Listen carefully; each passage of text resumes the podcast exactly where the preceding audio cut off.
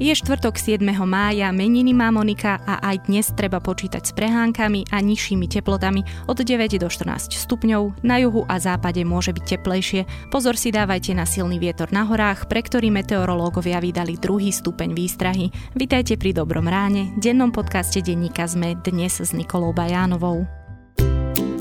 Dobré ráno a voňavú kávu až domov vám prináša e-shop popradské.sk. Objednajte si z kompletného sortimentu popradskej kávy a čaju alebo produkty prémiovej značky Mistral, z ktorých mnohé nájdete exkluzívne iba u nás. Pravý kávičkár dnes kávičkuje doma. www.popradske.sk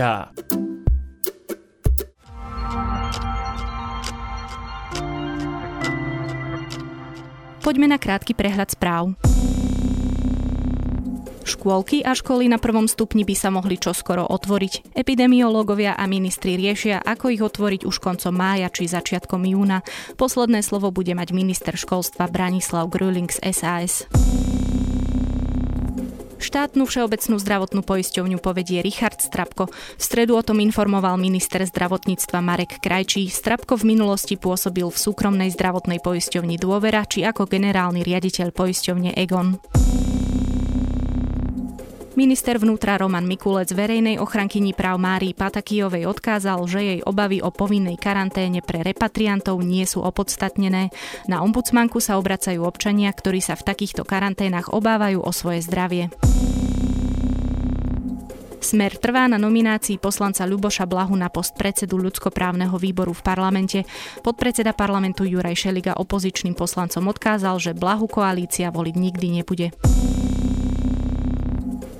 V Poľsku vládne predvolebný politický chaos. Poliaci si v nedelu mali voliť poštou prezidenta, zákon však parlament stále neschválil a aj odborníci hovoria o tom, že prípravy na voľby nestihnú. Niektorí opoziční kandidáti voľby v čase pandémie bojkotujú, súčasný prezident Andrzej Duda tak v podstate nemá súpera. Aktivisti vidia voľby ako neférové. Viac takýchto správ nájdete na sme.sk.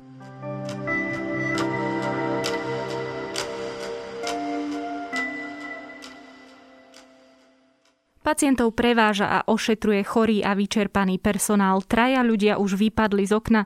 Z toho o dvoch sa hovorí ako o prípadoch so záhadnými okolnostiami. V Rusku pribúda denne viac ako 10 tisíc ľudí s potvrdenou nákazou novým koronavírusom a s nimi podľa všetkého narastá aj nespokojnosť s tamojšou administratívou. Ako má vôbec ruský prezident Vladimír Putin situáciu pod kontrolou a ako pandémia ovplyvní jeho neochvejné vládnutie, to už rozoberiem s reportérom zahraničného oddelenia denníka ZME Lukášom Onderčaninom. Здравствуйте, меня зовут Косякин Александр Александрович, фельдшер Новоусманской РБ. Рядом со мной находится врач СМП Шулепов Александр Борисович, у которого только что подтвердился положительный COVID-19 Э, главный врач заставляет нас работать дальше и что делать нам в данной ситуации.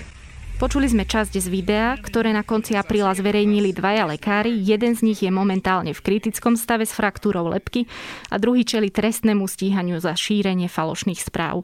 Kto sú títo lekári a o čom vo videu hovoria? Tak mm, koncom apríla vlastne nahrali títo lekári z mesta Voroneš také kritické video voči situácii v miestnej nemocnici. Jeden z nich, teda Alexander Šulepov, tvrdil, že ho nechali ordinovať aj napriek tomu, že už mal potvrdenú nákazu koronavírusom a že nemocnica nie je vlastne pripravená či už s počtom ochranných prostriedkov alebo personálom zvládať celú túto epidémiu. A to, čo sa vlastne teda stalo, že ten Šulepov bol hospitalizovaný v nemocnici a tesne pred tým, ako ho mali prepustiť, tak eh, v podstate vypadol alebo skočil z okna, aktuálne v kritickom stave a už predtým boli správy teda, že on spätne odvolal tú kritiku nemocnice a hovoril, že to bolo pod návalom emócií, takže môžeme možno čakať, či tam nebol nejaký nátlak a že naozaj tí zdravotníci sú pod obrovským tlakom, ako v konečnom dôsledku asi všade inde vo svete, ale v tom Rusku pri kvalite nemocníc to môže byť ešte dôležitejšie. No k tej kvalite nemocníc sa ešte určite dostaneme, ale nerozoberali by sme takýto bizarný prípad, keby bol ojedinelý. Takéto prípady sa v podstate v priebehu desiatich dní stali tri. V dvoch prípadoch to bolo aj smrteľné a išlo o dve doktorky z rôznych miest, ktoré tiež buď v podstate vyskočili z okna alebo vypadli.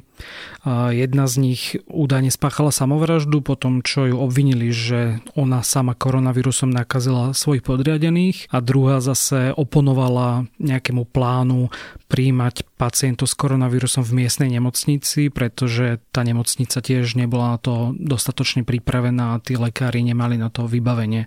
Takže sú to naozaj tri také prípady, ktoré ukazujú možno ten veľký nátlak, to aj to zúfalstvo. No a teda nemocnice sú ohniskami, hlavnými ohniskami nákazy. Podľa štátneho hygienika, ak sa nemýlim, je to až v 60% prípadov, alebo viac ako 60%. Prečo je ale situácia v Rusku taká vážna? Lebo treba povedať, že toto nie je zase až také špecifické len pre Rusko. Tie nemocnice sú ohniskami nákaz aj v iných štátoch, alebo boli. Tak treba povedať, že kvalita ruských nemocníc, najmä čo sa týka tých mimo Moskvy a možno Petrohradu, je naozaj na zlej úrovni. Lekári tam dostali odporúčania, aby si tie ochranné pomocky zhaňali sami. V podstate nie sú dobre odvetrávané často, tá hygiena je veľmi zlá a navyše z počiatku začiatku sa dá povedať, že Rusko dosť podcenilo tú nákazu a dlhodobо tvrdilo, že ten počet nakazených je nízky alebo že tam vlastne žiadni nakazení nie sú. Takže hlavnou príčinou by som povedal, že presne tá horšia kvalita a tým, že nie sú ochranné pomocky, tak veľa lekárov sa hneď nakazilo. Buď sa nepriznali, dokonca keď vedeli, že sú nakazení, tak ordinovali alebo operovali ďalej. To boli prvé prípady, myslím, že na severe Ruska, kde lekár nakazil podstate viacerých z personálu, aj viacerých pacientov. A teraz sa to ako keby šíri, takže to je jeden z dôvodov, potom možno druhý by som spomenul sanitky, pretože tie niekedy aj v hodiny čakajú v kolónach pred nemocnicami, v ktorých nie sú miesta. Vyskytli sa prípady, kedy vlastne sanitka 15 hodín krúžila mm, po Moskve a hľadala voľnú nemocnicu s pacientom, ktorý mal oboj strany zápal plúc, čo môže byť aj koronavírus a vlastne po 15 hodinách toto pacienta museli vyložiť späť doma a znova ďalší deň to skúšali. A teraz tá lekárka, ktorá teda bola v tej sanitke, leží doma s horúčkami, a zatiaľ nebola testovaná, čo je zase ďalší faktor, že väčšina tých testov sa nedostane k zdravotníckému personálu. Čítala som aj o takých e, situáciách, kedy aj testovali lekárov, ale nezverejnili im a nepodali im vlastne ten výsledok toho testu. Je, je viacero teda prípadov, že tie testy ani nemuseli byť niekedy spolahlivé a vyšli zo začiatku vlastne negatívne, aj keď skutočný výsledok bol iný. A to môže byť aj dôvod, prečo zo začiatku naozaj ten počet nakazených bol oveľa nižší oficiálne ako v skutočnosti. Treba povedať, že Rusko vlastne robí aspoň oficiálne teda viac testov ako mnohé európske krajiny. Dokonca v počte testov je druhé na svete. Urobili tam viac ako 4, 5 milióna testov, ale presne je, dá sa možno spochybniť v niektorých prípadoch, či to bolo efektívne a či tá kvalita testov je naozaj vysoká. Mimo nemocníc je situácia aká? Ako vyzerá bežný život v mestách, na vidieku? Aké možno platia opatrenia pre ruských občanov? Tie obmedzenia platia podobné ako vo viacerých krajinách na svete. Do 11. maja sa tam ale nepracuje. Je tam normálne niečo také ako že epidemické voľno. Potom by to mohli teoreticky ešte aj predlžiť, ak by sa situácia nezlepšila, ale zavreté sú hranice, školy, veľa obchodov a v podstate vláda Rusom odporúčila, aby ako keby vôbec nevychádzali von, pokiaľ nemusia. Takže v podstate sú to prísnejšie nariadenia ako v niektorých európskych krajinách, ktoré uvoľňujú už tieto zákazy, ale naozaj to číslo tam stúpa a v podstate denne tam pribúda teraz okolo 10 tisíc nových prípadov, čo je podstate možno podobne ako v Spojených štátoch najviac na svete. Počet úmrtí, ak sa nemýlim, sa drží stále pod 2000. Dá sa ale týmto štatistikám dôverovať, lebo napríklad aj v denníku sme vyšla autorská strana Petri Procházkovej, ktorá informovala, alebo teda písala o tom, že jedna z novinárok e, umrela podľa nej teda pravdepodobne na koronavírus, na COVID ale lekári to vyhodnotili ako úmrtie na zápal plúc. Je toto možné, že sa dialo aj vo viacerých prípadoch a môže to byť až také významné, že to číslo môže byť oveľa, oveľa vyššie? Je to veľmi pravdepodobné. Jeden dôvod je, že už začiatkom roka v Moskve mm, v podstate zistili výrazný nárast prípadu toho zápalu plúc a často to teda evidovali aj tak aj v prípade umrtí, pričom mm, to mohlo byť koronavírus. Druhá vec je, že nie úplne sa dá dôverovať tým miestnym úradom. Niektorí analytici hovoria, že nemusí to byť nejaký príkaz z hora, ako je to napríklad možno v Číne, že nejakým spôsobom nezverejňujeme výsledky, ale tie miestne úrady nechcú prinášať ako keby zlé správy často a radšej samotnému Kremľu zaklamu, že tie prípady nie sú také vážne, nemáme to potvrdené, takže dá sa predpokladať, že ten počet aj obetí je výrazne vyšší. A vychádzam teda aj z toho, že aktivisti a lekári spravili zoznam doktorov alebo lekárov, ktorí už podláhli koronavírusu a tých je už viac ako 100, čo v porovnaní s inými krajinami pomerne vysoké číslo na ako keby mali počet obetí v rámci krajiny. Naozaj tam je 1500 obetí, takže dá sa predpokladať, že naozaj tých obetí je viac, ako sa oficiálne uvádza. Pre koronavírus v Rusku zrušili napríklad aj oslavy 75. výročia konca druhej svetovej vojny, čo mala byť obrovská udalosť. Je toto veľká strata pre Vladimíra Putina? Tak tá vojenská prehliadka na Červenom námestí je vždy taká pompézna a vlastne prichádza tam myslím, že okolo 30 tisíc iba členov ruskej armády, ďalšie 10 tisíce návštevníkov, ktorí sa na to prídu pozrieť, takže okrem toho, že je to masová akcia, tak aj pre prezidenta Putina je to taká prestíž niečo také organizovať a tým, že práve je také v podstate okrúhlejšie výročie, to 75. tak to malo byť možno ešte pompeznejšie ako iné roky. Dá sa povedať teda, že oni veľmi dlho váhali s tým, či to vôbec presnúť. Ešte začiatkom apríla nebolo jasné, či sa bude táto prehľadka konať alebo nie. Nakoniec sa teda presnula, zatiaľ sa hovorí možno o konci septembra, keď bude to svetové výročie konca vojny, ale asi to uvidíme podľa čísel aj v Rusku. Ale dá sa povedať, že je to taká vec prestíže pre Putina a môže mu to možno maličko nejakým spôsobom uškodiť. Čo mu ale môže uškodiť asi viac, respektíve čo mu rozhodne nepomôže k tomu upevneniu si tej moci, je odložené alebo pozastavené vyhlásenie referenda, ktoré sa malo pôvodne konať v apríli a malo ísť o to referendum, ktorému malo posvetiť zmeny ústavy, na základe ktorých mohol vládnuť až do roku 2036. Čo sa teraz bude diať s tým jeho vyhlásením, že zmeny ústavy musí schváliť ústavný súd a Rusi samotný? Tak tu sa tiež dá predpokladať, že to referendum sa posunie na nejaký iný termín. On Putin vlastne má stále čas, pretože bol zvolený nedávno a do roku 2024 je legitímny prezident.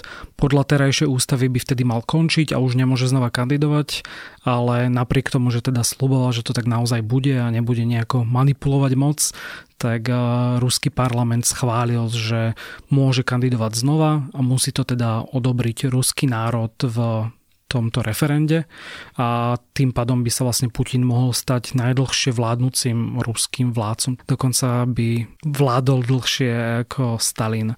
Takže dá sa očakávať, že toto referendum sa bude konať. Teoreticky, keby sa nekonalo, tak e, o tom môže samostatne rozhodnúť súd, ktorý tiež sa dá povedať, že je verný vládnej strane Putinovi. Takže nevidím úplne zásadnú prekážku v tomto zmysle, akože tú právnu, prečo by Putin ďalej nemohol zostať v Kremli. Ono, ak by sa ale to referendum malo konať v najbližších mesiacoch, tak možno by ani nemuselo dopadnúť tak dobre, ako by samotný Putin chcel.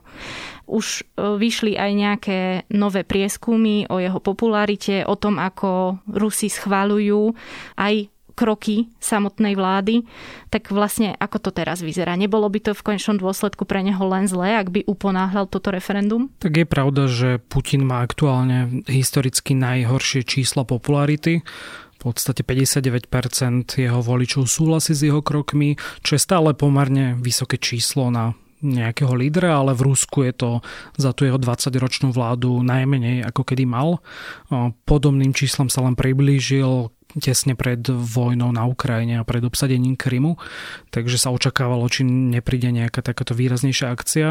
On je stále veľmi populárny a tým, že tam je nejaká absencia silnej opozície alebo silného opozičného lídra, tak si nemyslím, že by Rusi mali pocit, že niekto iný môže nastúpiť na jeho miesto v takej pozícii, ako je Putin, ale je pravda, že aj táto kríza s koronavírusom mu môže výraznejšie uškodiť a už vidno aj v iných prieskumoch, že Rusi nie sú úplne spokojní s tým, ako vláda a aj prezident riešia túto krízu a Putin sa celkom aj stiahol v posledných týždňoch z očí verejnosti, nemá tak často vyhlásenia ako predtým. Treba povedať, že občania Ruska si môžu v televíziách aj tých štátnych pozrieť, ako sa situácia vyvíja v jednotlivých nemocniciach.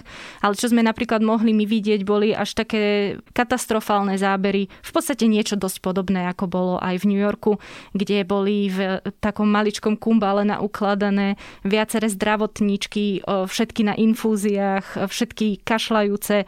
Má toto tiež nejaký odraz, alebo teda je to ten hlavný odraz, že si ľudia šíria informácie, vidia, že to zdravotníctvo v podstate kolabuje? Rusi si boli vedomí od toho, že ruské zdravotníctvo nemá nejakú zásadnú kvalitu, hlavne teda mimo hlavného mesta.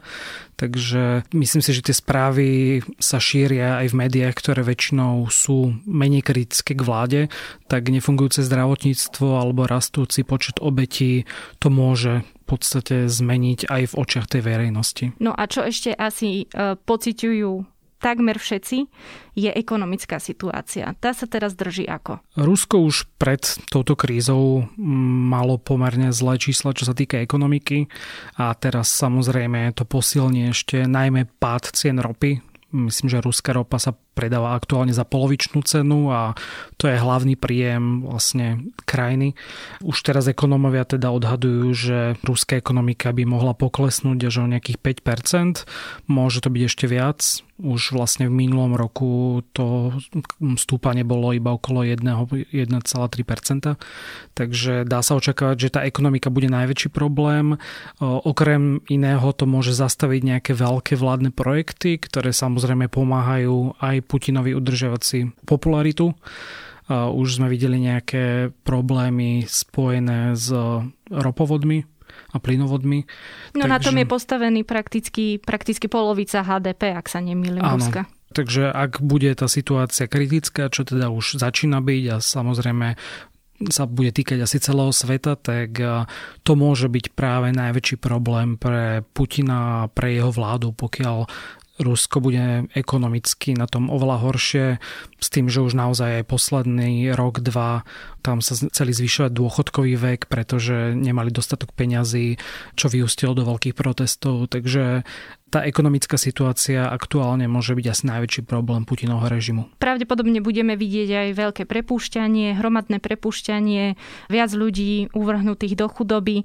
Toto je teda tá jedna stránka veci. Ty si predtým hovoril, že napriek tomu, čo sa deje, má stále pomerne vysokú popularitu, ale teda nedá mi neopýtať sa, či toto zrovna Putinovi môže do nejakej miery zlomiť väzy.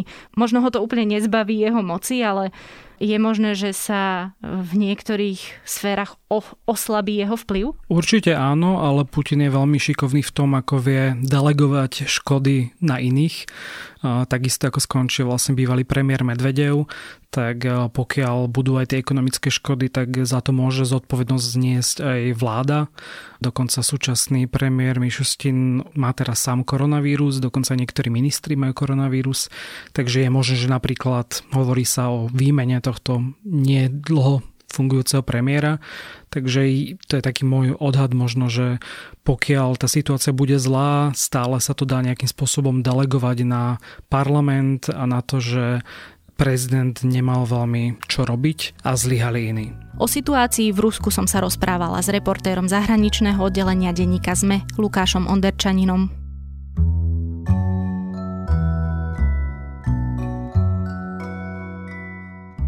75. výročie konca druhej svetovej vojny dnes pre aktuálnu situáciu prežijeme najmä veľmi individuálne. Spomienky pamätníkov, archívne nahrávky, audioportrety a dokumenty nájdete v sérii Českého rozhlasu v Spomínky na válku, ktorá je mojim dnešným odporúčaním. Ako píše Český rozhlas, vypočujte si spomienky na obdobie plné silných ľudských príbehov, hrôzy, ale aj skutočnej nádeje. Link na sériu hľadajte v našom podcastovom klube na Facebooku alebo v texte k dnešnej epizóde epizóde na webe Denníka ZME. A to je už na dnes všetko. Počúvali ste Dobré ráno, Denný podcast denníka sme dnes s Nikolou Bajánovou. Okrem mňa tento podcast pripravujú aj Jana Maťková, Zuzana Kovačič-Hanzelová a Tomáš Prokopčák a za produkciu sú to Tomáš Rybár, Jozef Matej a David Tvrdoň.